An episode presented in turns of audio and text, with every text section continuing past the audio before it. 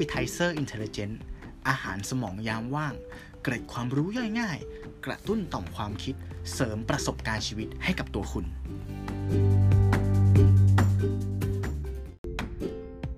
ลอดช่องสิงคโปร์ AI Appetizer Intelligence สวัสดีครับ คุณอยู่กับผมหนึ่งอภิชาตินะครับ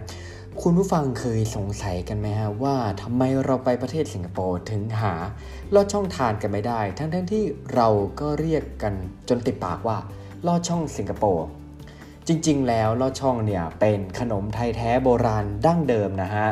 แต่ว่า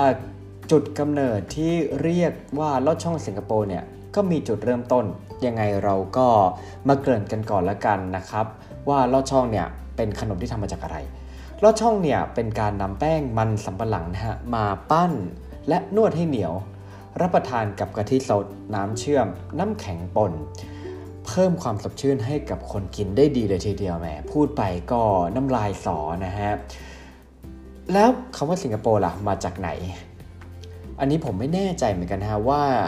ร้านที่เราจะพูดถึงเนี่ยเป็นร้านแรกที่เอาลอดช่องมาขายย่างเป็นเชิงพาณิชย์ หรือว่าจริง ๆ แล้วเป็นร้านดังกันแน่นะฮะหากย้อนไปเมื่อประมาณ 60 ปีก่อนนะฮะร้านลอดช่องร้านนี้เนี่ยบังเอิญบังเอิญนะไปตั้งอยู่บริเวณหน้าโรงภาพยนตร์สิงคโปร์ซึ่งเป็นชื่อเดิม ปัจจุบันเนี่ยจะเป็นชื่อโรงหนังเฉลิมบุรีอยู่บนถนนเยาวราชนะฮะ แต่ก่อนเนี่ยเมื่อลูกค้าไปทานเนี่ยก็จะเรียกกันว่าเฮ้ยไปทานลอดช่องหน้าโรงหนังสิงคโปร์กันไหมไปทานลอดช่องหน้าโรงหนังสิงคโปร์กันไหมและเราก็เป็นความสามารถในการย่อคำอยู่แล้วด้วยนะสุดท้ายเนี่ยมันก็เลยเหลือแค่ลอดช่องสิงคโปร์ฮะอันนี้คือที่มาจะ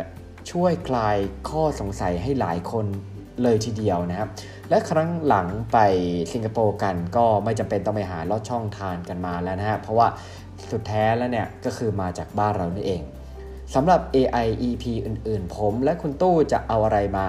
ชวนคุยชวนหาคำตอบกัน ก็ติดตามกันได้สำหรับวันนี้ผมหนึ่งอภิชาติขอบคุณมากครับ